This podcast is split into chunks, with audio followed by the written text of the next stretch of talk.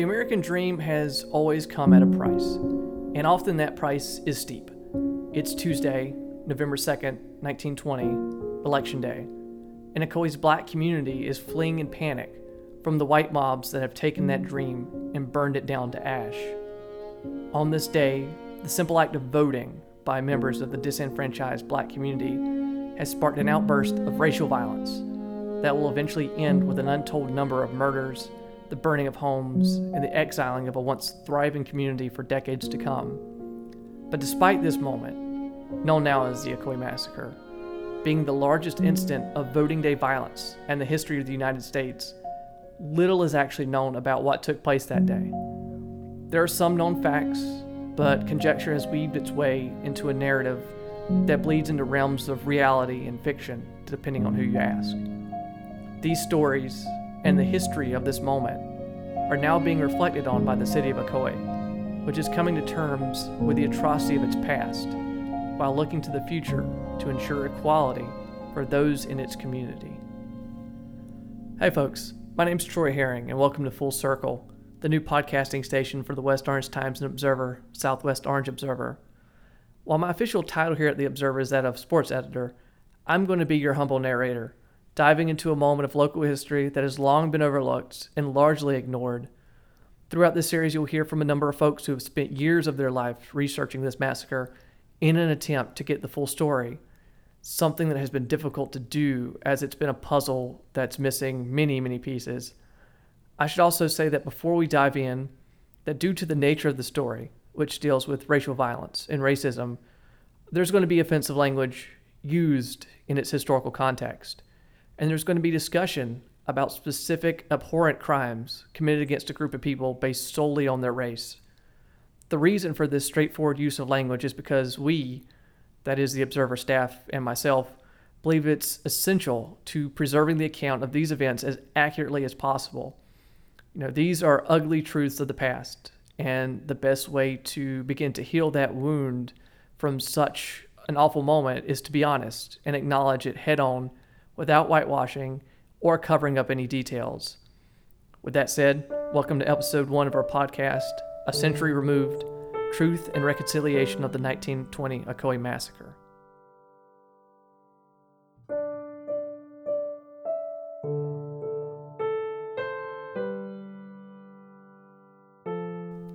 For this first episode, we're actually going to take a look at the city and the state before the events of Election Day 1920 because, as with all things, the massacre wasn't something that just happened. To best understand the massacre, it's best to step back and examine the country's treatment of black communities, especially in the South. In 1920, the country was only 55 years removed from the end of the Civil War, and the so called Reconstruction Amendments were slowly put into place towards the end of the war and after. Those three crucial amendments include the 13th Amendment, one of the most well known amendments in the Constitution, which abolished slavery, the 14th Amendment, which granted citizenship to all persons born or naturalized in the United States, including former slaves, and guaranteed all citizens, quote, equal protection of the laws, unquote. And then finally, the 15th Amendment, which states, quote, the right of citizens of the United States to vote shall not be denied or abridged by the United States or by any state on account of race, color, or previous condition of servitude. Although these rights were placed in the U.S. Constitution, there was a disconnect between written law and how it was carried out by local government and state government and federal government. But the end of the Civil War is really important because while a lot of people were taught in their in their classes that emancipation meant freedom, that's not really the case. That's Pamela Schwartz, Chief Curator at the Orange County Regional History Center. By talking about things like black codes and talking about things like Jim Crow laws, because what it meant was that freedom wasn't really free. There were all of these other parameters put into place to oppress uh, the black community. So the black community is walking out of enslavement with little. They no money, sometimes maybe not clothes, maybe not being literate even, um, and so starting life anew this is all sort of setting the stage to coming into um, early, early Ocoee. For the last few years, Schwartz and the Orange County Regional History Center has been doing a deep dive into the massacre, which ultimately produced its current special exhibit, yesterday this was home, the Ocoee Massacre of 1920. That's up and running through February 14th of 2021. In the exhibit, the museum explores the story of the massacre while also taking a look back at the years leading up to that moment and the years of violence and racism that followed it.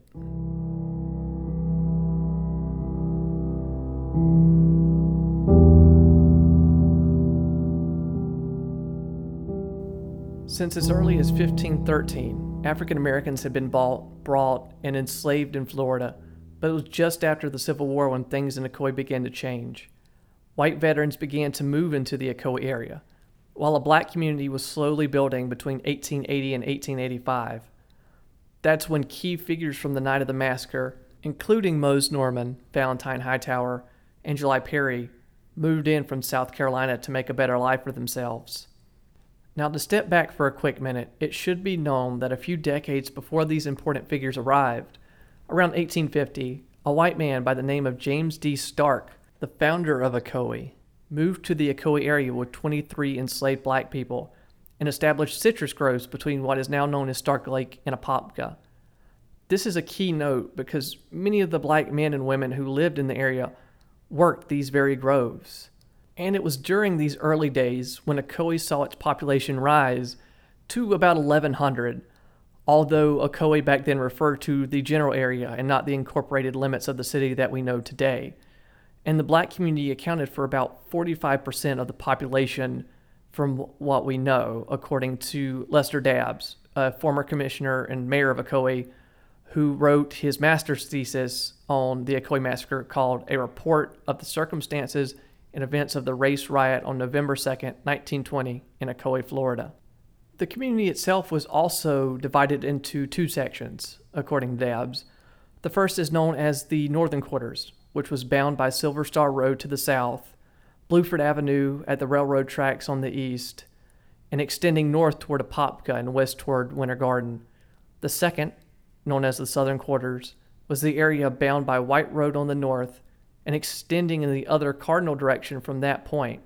And it's during this time, between 1888 and 1920, when members of the black community are really working hard, saving money, and buying property in what was a time of great prosperity and growth, despite the issues of Jim Crow laws that were in place and the racism that was generally around them. And it also leads us to two of the most important parts about this moment in time the end of World War I and the women's suffrage movement. So during the 19 teens, the women's suffrage movement had been in full swing for years, and the end of World War I in 1918 ignited a sense of desire in the black community to become active citizens in the country. You've got the end of World War I, which was really important. Um, you had a lot of uh, young black men go to war, and the idea being that if we go, we serve our country, we've put our you know we've put our stake in and served this place like we should also have our voices heard and so coming home sort of steeled to this idea that we have our rights and we should be treated equally uh, and we should have our vote part of this true realization of self-worth also came from how black men were being treated overseas while they were serving an example of this is a newspaper clipping titled colored soldier writes from france which reads sergeant lafayette haminer Colored, formerly of Ocoee, writes his wife that he is well and getting on okay. He writes that there are very few colored men over there and no colored women to speak of. He says it's a beautiful country and that the people are treating him fine.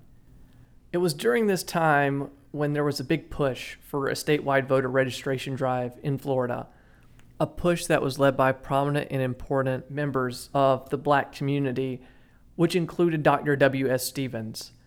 Stevens was the leader of the Florida Knights of Pythias, an international fraternal order which sought to, quote, promote friendship among men and to relieve suffering, unquote, and represented the Florida voter registration movement in the Panhandle, where he helped members of the black community register to vote. If you asked a black person to register to vote in 1919, 1920, anywhere in the state, that's Paul Ortiz. He was part of a virtual lecture on the massacre back in September during an episode of the Florida Humanities Florida Talks at Home program. He's a historian and a professor of history at the University of Florida. whose book, Emancipation Betrayed, was a discussion on racial violence and politics at the time. If you ask a African American in Florida to register to vote in 1920, you're asking them to risk their lives. So how do you make that ask? You know, I know a lot of us um, have done voter registration more recently. You know, you pick up a clipboard, you put the voter registration blank, you know, form, you go to the park, uh, you know, county fair, and you say, "Hey, would you like to register to vote and do your civic duty?" But now think, go back in time 100 years, and think about what it meant to ask an African American to register to vote.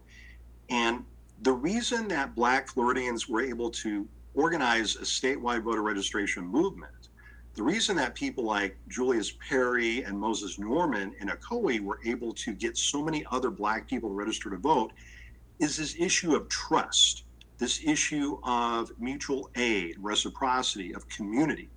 And Dr. W.S. Stevens in the Panhandle in the middle of Gadsden County perfectly illustrates this idea of mutual aid and trust. He's a member of the Florida Knights of Pythias. And if you read Emancipation Betrayed, you know that on the eve of the 1920 election, approximately one out of every six black men in Florida were members of the Knights of Pythias. It wasn't just a fraternal organization, it was your insurance policy. You paid dues every month. Um, if you died prematurely, your widow was paid a, what was called a death benefit. If you're if you worked in the countryside, if you were a sharecropper or you owned a small piece of land, and your mule went down or took sick, if you were a fellow Pythian member, you were required to go and help your brother or your sister. The sister organization was called the Courts of Calanthe.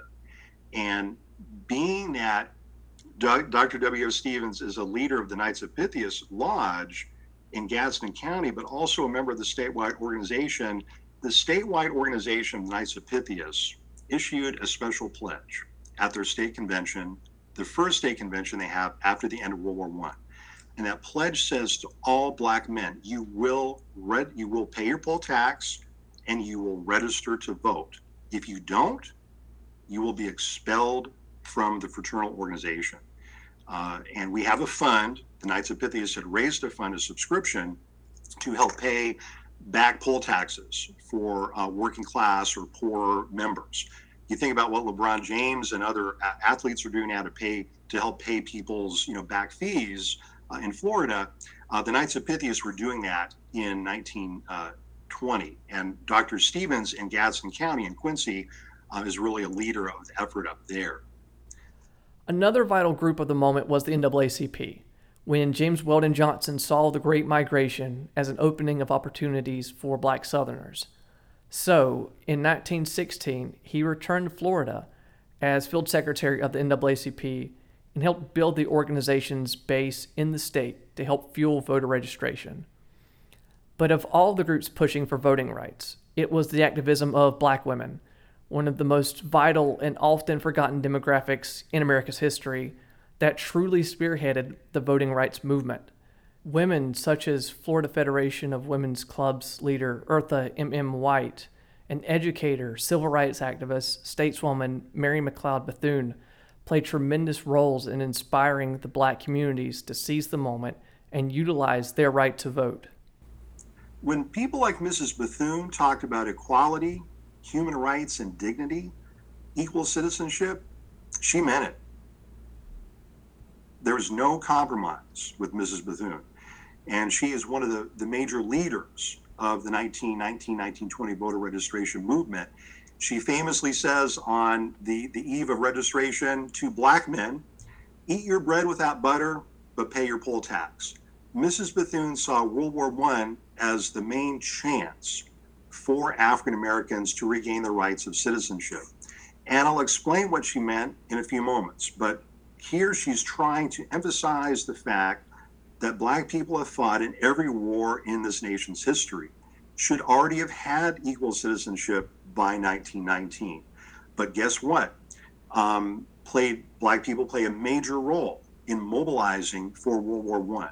If you get anything from my presentation tonight, it's the theme of women's of black women's leadership. It's it's paramount. It's pivotal, because even before black women in Florida gained the right to vote with women's suffrage amendment, with the 19th Amendment, right? Um, even before that happens, black women like Eartha M.M. White are leading voter registration workshops right at the end of World War One. As their young men are coming home, they are uh, people like Eartha White, Mrs. Bethune, Lisa Collier, and Orlando, and others are signing up and making sure that men are registering or, or paying their poll taxes and registering to vote. In Orange County, attorney W.R. O'Neill and Judge John Cheney were trying to actively enfranchise members of the black community. In O'Neill's case, the Republican was running for United States Senator in 1920 and was looking for a boost in voting from those he was helping. In Dabb's thesis, he notes that O'Neill and Cheney actually held secret meetings at a black church in the northern quarters to prepare black men to vote. Now, I should note that during this time, the Democratic Party and Republican Party's platforms were switched from what we know of them today. During those days, Republicans favored a larger, more centralized government, while Democrats were for small government in which states' rights were pivotal. But word of these attempts to enfranchise the black community spread and caught the attention of a local chapter of the Ku Klux Klan, which, according to Dabbs, had its headquarters in Winter Garden, but citizens in Ocoee and Orlando also held associate memberships. In a letter dated September 20th, 1920, and sent directly to O'Neill, the white supremacist group made clear their intent that what he and Cheney were doing to enfranchise the black community would not go without consequence.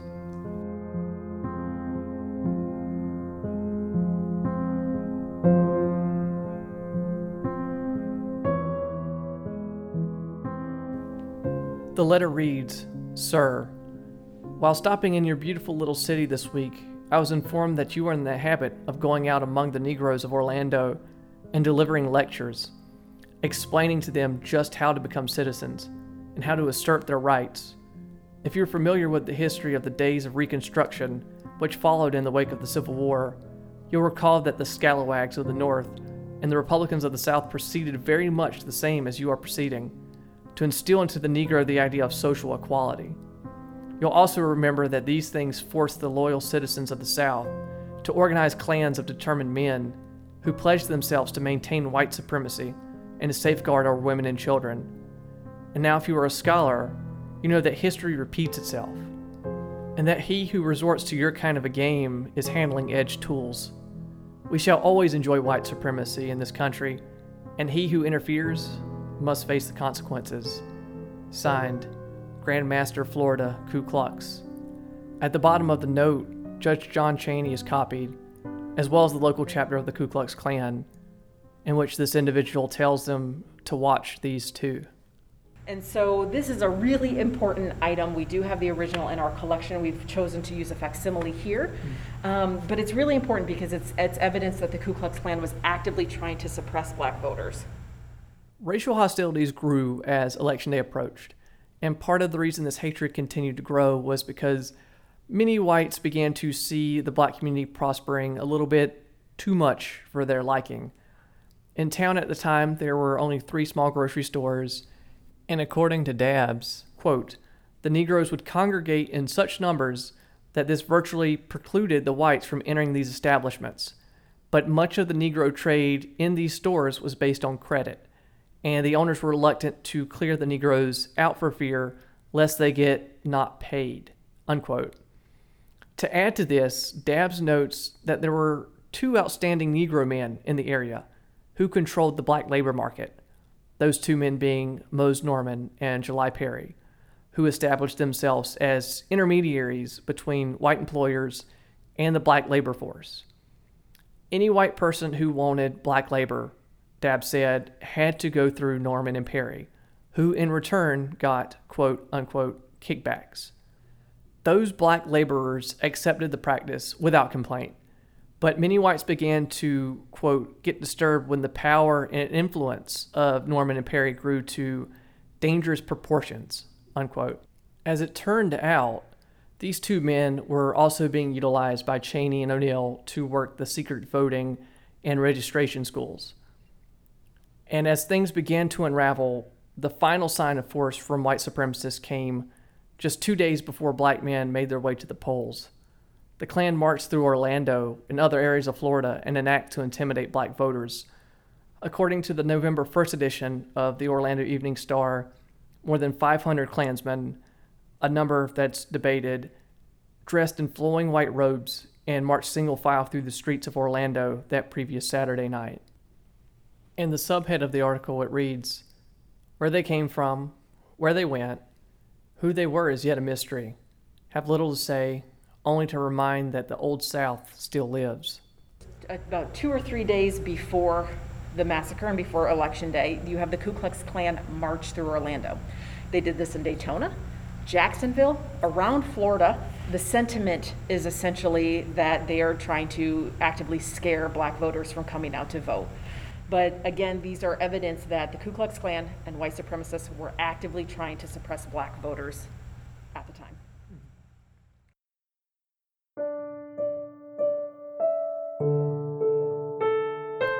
As you can see, the warning signs from white supremacists and white supremacist groups regarding their thoughts on the black community voting were already there, and the message was blatantly obvious. They, the Klan, and others wanted black people to know their place, and that that place was in the fields and not at the ballot box. That anger, that need to suppress the black vote and hold firmly onto the reins of power was boiling over, but no one would have guessed the proverbial genocide that was yet to come.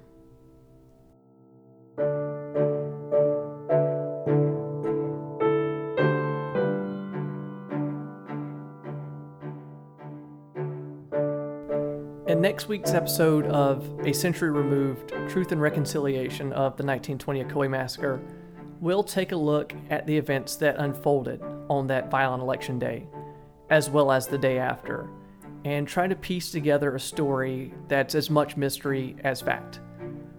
And I'd also like to take a minute to thank Pam Schwartz and the Orlando Regional History Center, the late Lester Dabbs, and Paul Ortiz for their wealth of knowledge on the topic and for sharing that with me. Until next time, I'm Troy Herring, and this is Full Circle.